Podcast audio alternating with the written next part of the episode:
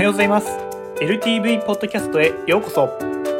このポッドキャストは朝方になりたいシード VC が注目の最新記事を紹介する朝の情報番組ですそれではライフタイムベンチャーズジェネラルパートナーの木村さんにお話を伺いましょうはい、えー、それでは本日も VC, VC と使って始めていきたいと思います。えー、皆さんおはようございます。えー、ライテンベンチャーズの木村です。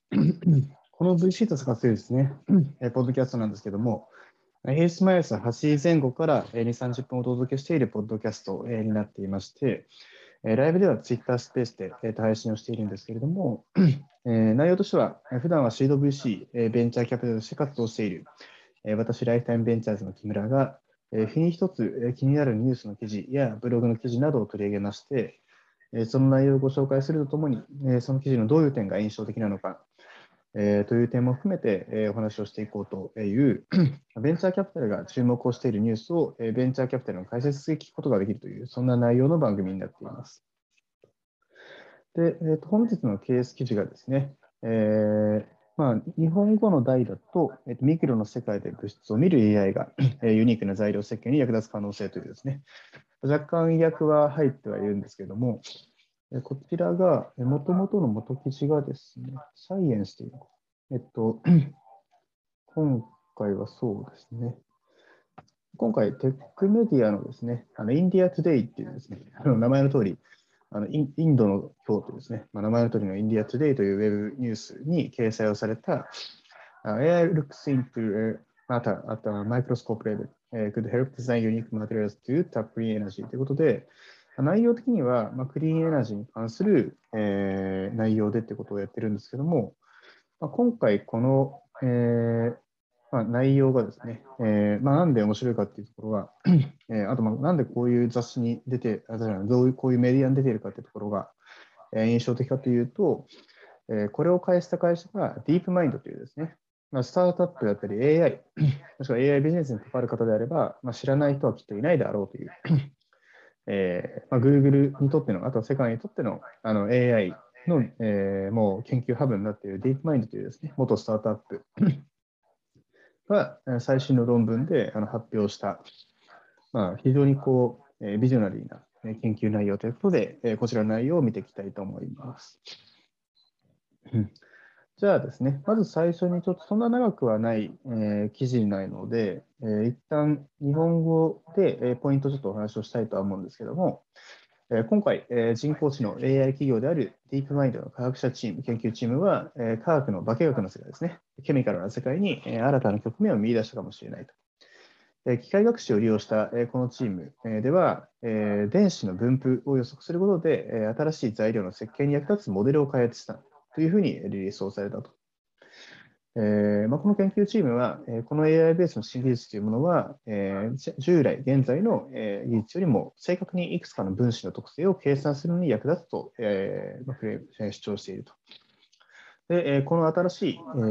ーまあ、発見というものは、21世紀のクリーンな電力の生産や、えー、高温超電導体の開発に必要な新材料の開発に役立つ可能性があると言われていますと。で今回、ディープマインドがですね、あの発表した論文というものが、まあ、掲載されたのが、え世界、まあ、三大、まあ人、人とかジャンルによってどれが三大かというのは異なるかもしれませんけども、私の中では世界三大、えーまあ、科学雑誌の一つ、サイエンスに、えー、掲載された、えー、論文としては、まあ、正確な、えー、科学データ、ケミカルなデータと、えー、分数電子の制約条件に基づいて、えー、ディープニューラルネットワークを訓練するフレームワークを開発したとえで、この本研究というものは、密度反関数理論 DFT における長年の重大な問題に関する解決策を提供し、DFT と最新の機械学習手法を組み合わせることの成功を実証しているというふうに言っていまして、えまあ、何を今回 DeepMind がやっているかというと、えーまあ、そもそもこの物質や分子の構造を予測するためには、えーまあ、科学者たちはこう量子力学の領域に踏み込まなければならないで、えーまあ、量子力学ってですね、なんか SF とは好きな方はよくご存知かもしれませんけれども、えーまあ、あるものとないものと、まあ、いろんなね、あのえー、可能性が 広がっている世界の中で、まあ、その粒子だったりとか電子だったりとかってものの挙動も含めて、まあ、予測をする可能性のシミュレーションをするっていうことで、この量子力学を使うという意味のようなんですが、まあ、今回、この DeepMind の科学者たちが、まあ、シュレシュレーディンガー方程式というですね、まあ、量子学の量子力学の世界では、まあ、最もこう、基礎的な、えーまあ、理論の一つになっている、このシュレーディンガー方程式、えー、というものと、えーまあまあ、彼らがもともと得意にしているその機械学習だったりとか、ディープラーニングの世界の基礎になっているこうニューラルネットワーク、えー、というものを融合させたモデルというものを開発をして、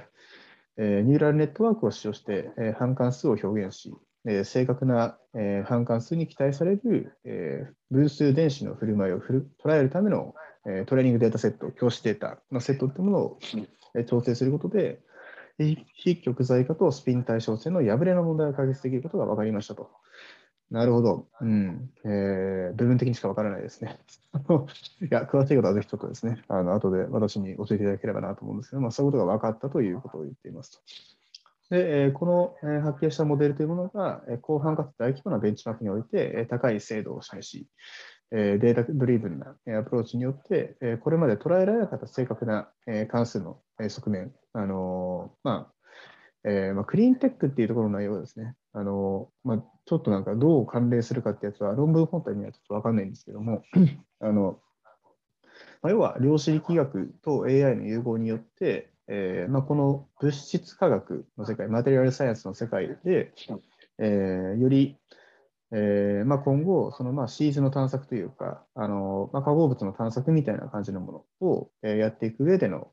新しいフレームワークが開発されたということで、今後、医薬品、材料、触媒に関する疑問というものが、このモデルをもとに発展されていくと、ディープマインド自体はこう、え、アピールしているというところですね。と、えこんな内容が内容になっていまして、え記事の内容自体でやっぱり面白いところっていうのは、あのどういう点かなっていうと、まもちろんこの、ま量子力学かける AI だったりとか、まあ、さらにかけることのこうマテリアルサイエンス、え、材料科学っていうのは、それはそれでもちろん面白いんですけれども、あのやっぱりなんかこう、えー、ちょっとミーハーな感じになってしまいますけれども、えー、この、えー、研究ってものを、えー、元スタートアップである、えー、ディープマインド、そして今、Google、えー、テックジャイアンツである、えー、Google の中の、えー、研究チームの中枢を占めているこのディープマインドというですね、民間の一企業が、えー、発表しているということが、やっぱりすごくあのインパクトが大きいのかなっていう部分と、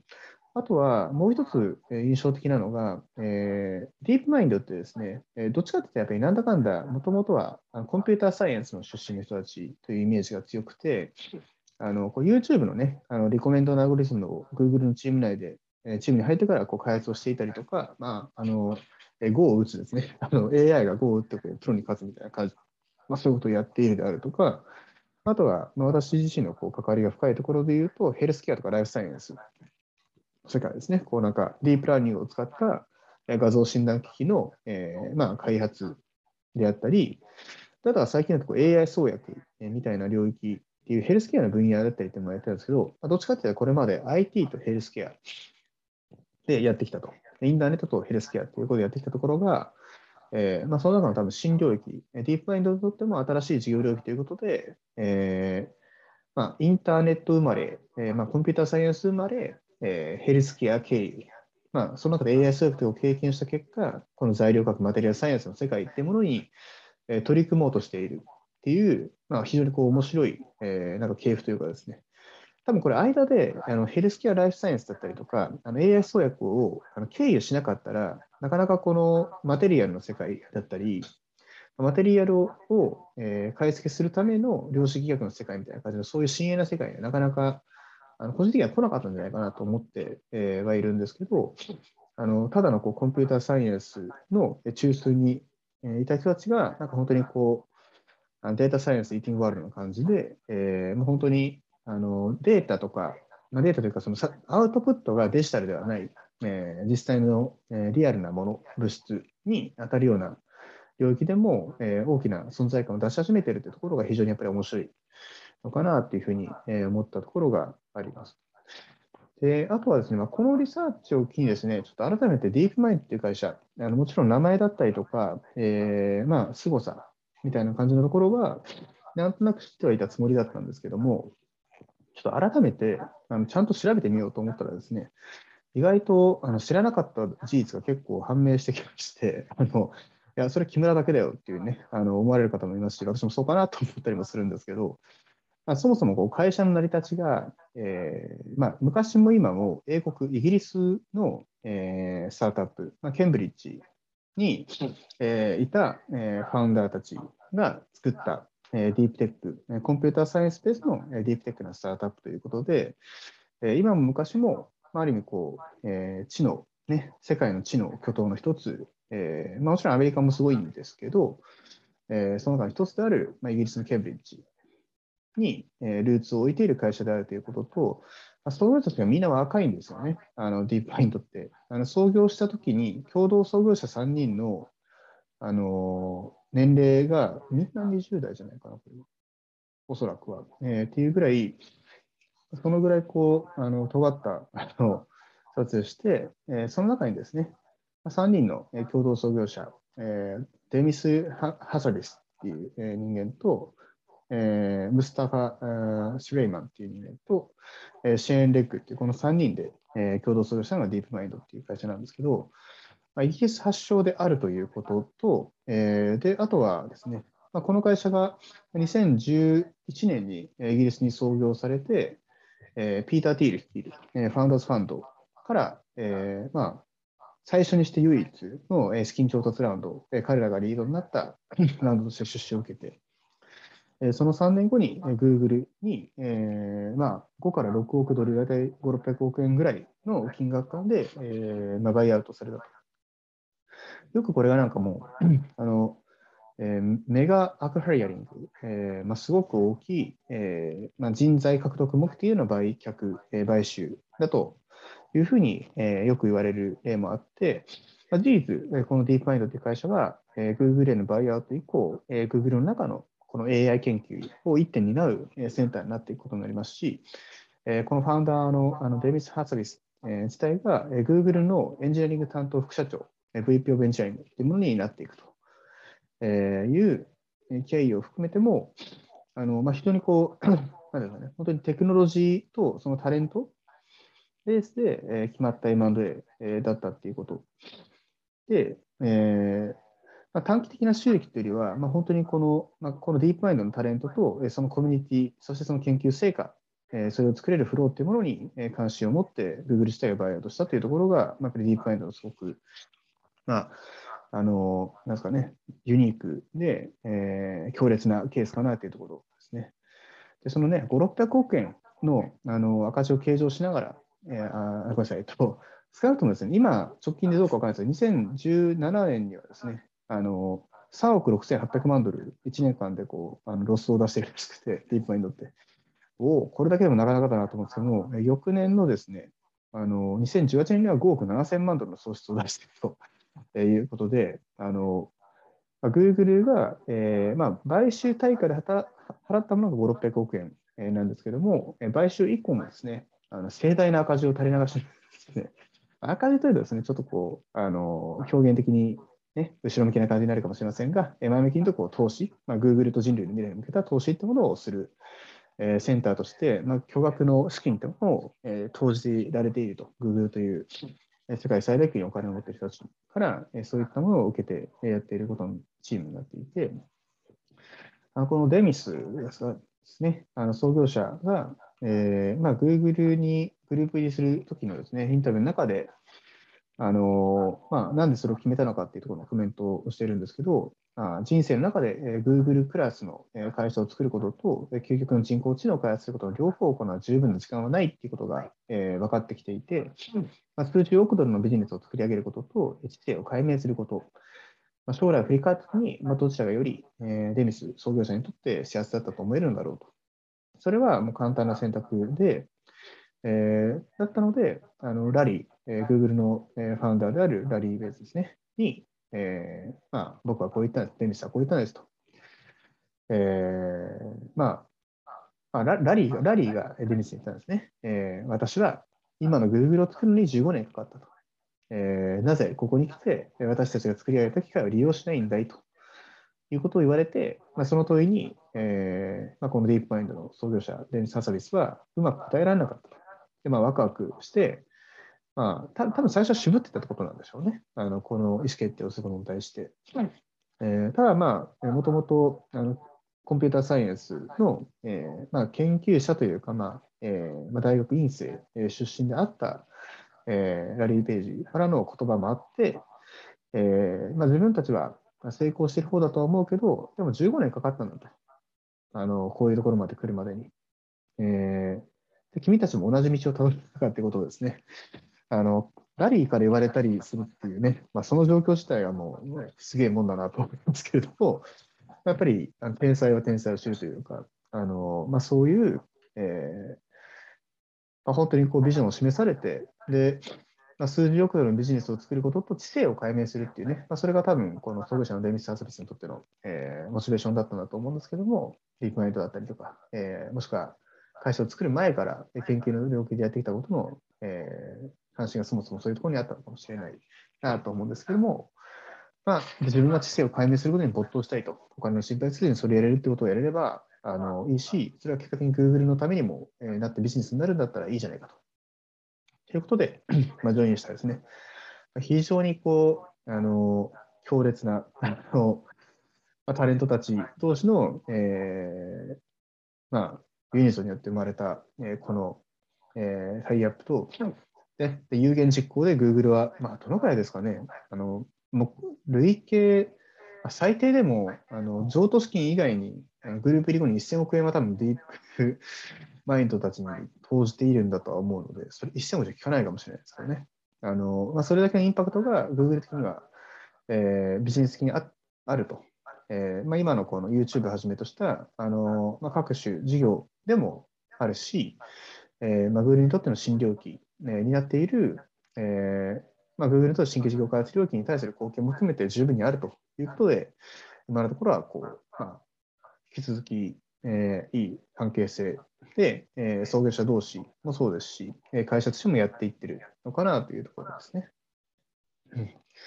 まあ、なので、まあ、何が言いたいかというとですね、あのすごいな、Google、すごいな、ディープということが、そこに言うとやっぱりあったりはしまして、このベンチャーキャピタルと仕事をしている中でですね、あのまあ、とはいえあの、サイエンスは、えー、サイエンスであって、あのテクノロジーはテクノロジーであって、まあ、最後はビジネスとして価値をもたらせないと 生きていけないし、そこに対して本当の意味でテクノロジーを発展させるための、えーまあ、資金というものも集め続けられないと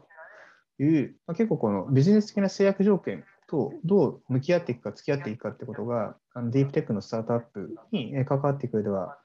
やっぱりね、どうしてもこう、とはいえ稼がなきゃいけないですからと。で早めに稼がなきゃいけないですからと。っていうこととかが出てくるんだとは思うんですけど、まあ、それもなんかいろんな意味で、最終的にパートナーシップを組むこう相手によるという、えーまあ、そういう強烈な一例なのかなとは、えー、思っていて、このディープマインドのケース自体を。えー、相手が Google で、まあ、わかんないですけど、多分ピーター・ティールがある程度間に入ってくれたんじゃないかと思うというですね、まあ、そういった中で言えば、まあ、どのくらいすごいことを、えー、できるか、すごいものを作れるか、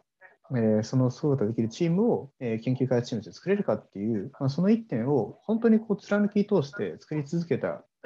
えー、グローバルクラス、ワールドクラスで、えー、すごいタレントが集まるハブになっていると、まあ、こういうことも起こるというですね、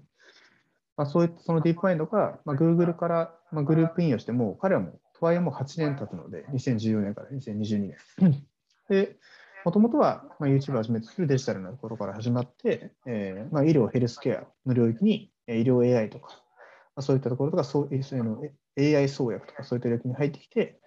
で、次の新領域が、まあ、クライメットテックだったり、そういったトレンドも含めてのこう材料化っていうのになってくっていうのは、まあ、非常にこう、あの、まあ、なんですかね、一ベンチャーキャピタルとして、あの、なんていうか、こう、ここまでなんかうまくやってる、あの、M&A から8年経ってもまだ楽しくやってるんだと思うので、根本的には。まあ、その関係性自体があの素晴らしいなと思いますし、えーまあ、Google 自体が、えー、これから、えーまあ、新しい事業領域、本当に2020年以降の、えー、巨大な事業領域である、サステナビリティだったりとか、カーボンニュートラルだったりとか、まあ、そういった領域で大きなビジネスをこれまで培ってきたネットワークとお金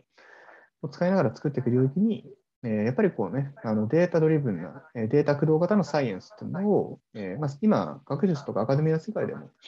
あのデータドリブンなサイエンスだったりとか、その最定義ってものって、日本でも海外でも話題になっているテーマかなと思うんですが、えー、ヘルスケアからあのヘルス関係ない物質科学の世界にも飛び出して、このディープマインドでやってるチャレンジというものは非常にこう刺激を受けるものだなと思いますし、まあ、一人の日本人として、憧れと危機感とを両方感じるというかですね、このぐらいのビジョンでやっていかなきゃいけないなということを考えられます、させられますし、あの、なんですかね、これがなんか、まだディープマインドがあのアメリカのそうスタンフォード初の会社で、えー、そのあのコミュニティの中でこのディールが決まってるみたいな感じの話だったら、なんかまあ、なかなか再現性が日本にいるプレイヤーとして感じられないとかってえー、まだなってしまう気もするんですけど、イギリスですからね、あのオックスフォードなんで、今も昔もディープマインドって、あのもちろんね、英語がとか、あのまあ、人種民族的な意味でも、えーまあ、一番アメリカとイギリスって、えー、国になりたしてのいろんな意味であの身近な国っていうのはあるんですけど、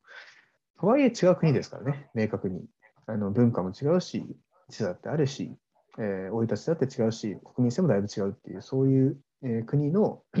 あのタレントたちが、ただ、まあ、世界を前進させるためにっていうところで、えー、このラリーと、えー、デミスみたいな、えー、人間同士が出会って、えー、お互いのビジョンを突き伝わせて、こういったチャレンジが、えー、M&A 実行後8年経っても進んでいるっていうことは、まあ、非常にこう、あの意義のあるプレーだと思いますし、あの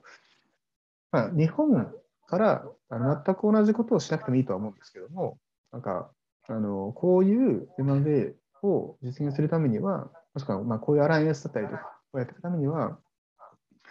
ぱり世界の中で、まあ、ちゃんとその R&D の意思を持っているプレイヤーに会いに行くとかですね、あのディープマインドもこう、Google とかラリー・ページのあの前に立っている、打席に立っているという状態を作れていたから、でもっと言うと、その前の時点で、あのシリーズ A、まあ、唯一の、資金調達ラウンドに近い、そのラウンドでピーター・ティールから投資を受けているわけなので、えー、それをできていることっていうのが、まあ、こういった打席に立つための、まあ、大きな、えー、一つのステップになっていたってことを考えると、あのやっぱりこう、まあ、日本の、ね、会社だったりとか、あのパートナーがあのそういったプレイヤー、あのまあ後からすぐスタートアップを引き上げてくれる人にもっともっとね、なって、今でもしてくださってる方たくさんいらっしゃいますけど、もっともっとそこのあの規模感とか桁感を上げていくっていうところ。で、まあ、スタートアップとしてはそれをね、あの待っていてもあの、自分たちにやりたいことを日本社会が変わる前の、えー、それが変わらないからできないっていう制約条件の中で、その最適化された経営方針とか、あのまあ、サイエンス、テクノロジーをどういうふうにこう社会に実装するかというところで、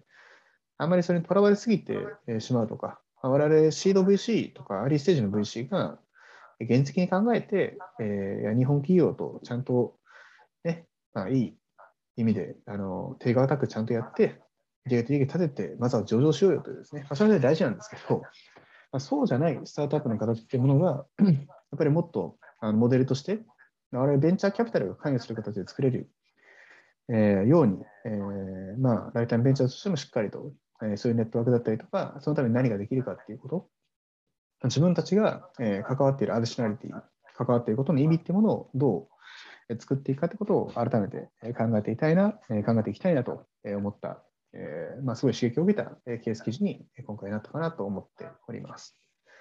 なのでね、あのぜひこうディープマインドについて、え詳しく知りたいという方は、えー、ぜひ見て、細かくね、いろんな記事、日本語でも英語でも紹介されてますんで、見ていただければと思いますし、今回のケース記事になっている、えー、まあ、なぜかね、あのあの媒体はちょっと謎ですけど、あのまあ、 India Today に載っているというか、あのまあ、サイエンスに載ってるあの DeepMind の、えー、このマテリアルに関する論文って言ったら多分探せば出てくると思いますので、えそちらの方ご興味があれば、ぜひ内容も含めて見て、あ、こんなことやってるんだよ、 DeepMind 今は。っていうことを、えー、まあ、見ていただければなと思っております。はい。えー、それでは、えっと、本日の VC 朝活、朝活、えー、この辺りで締めさせていただきたいと思います。えー、それでは皆さん、今週も、えー、本日も頑張ってまいりましょう。えー、いってらっしゃいませ。ご視聴いただき、ありがとうございました。本日のポッドキャストはいかがでしたでしょうか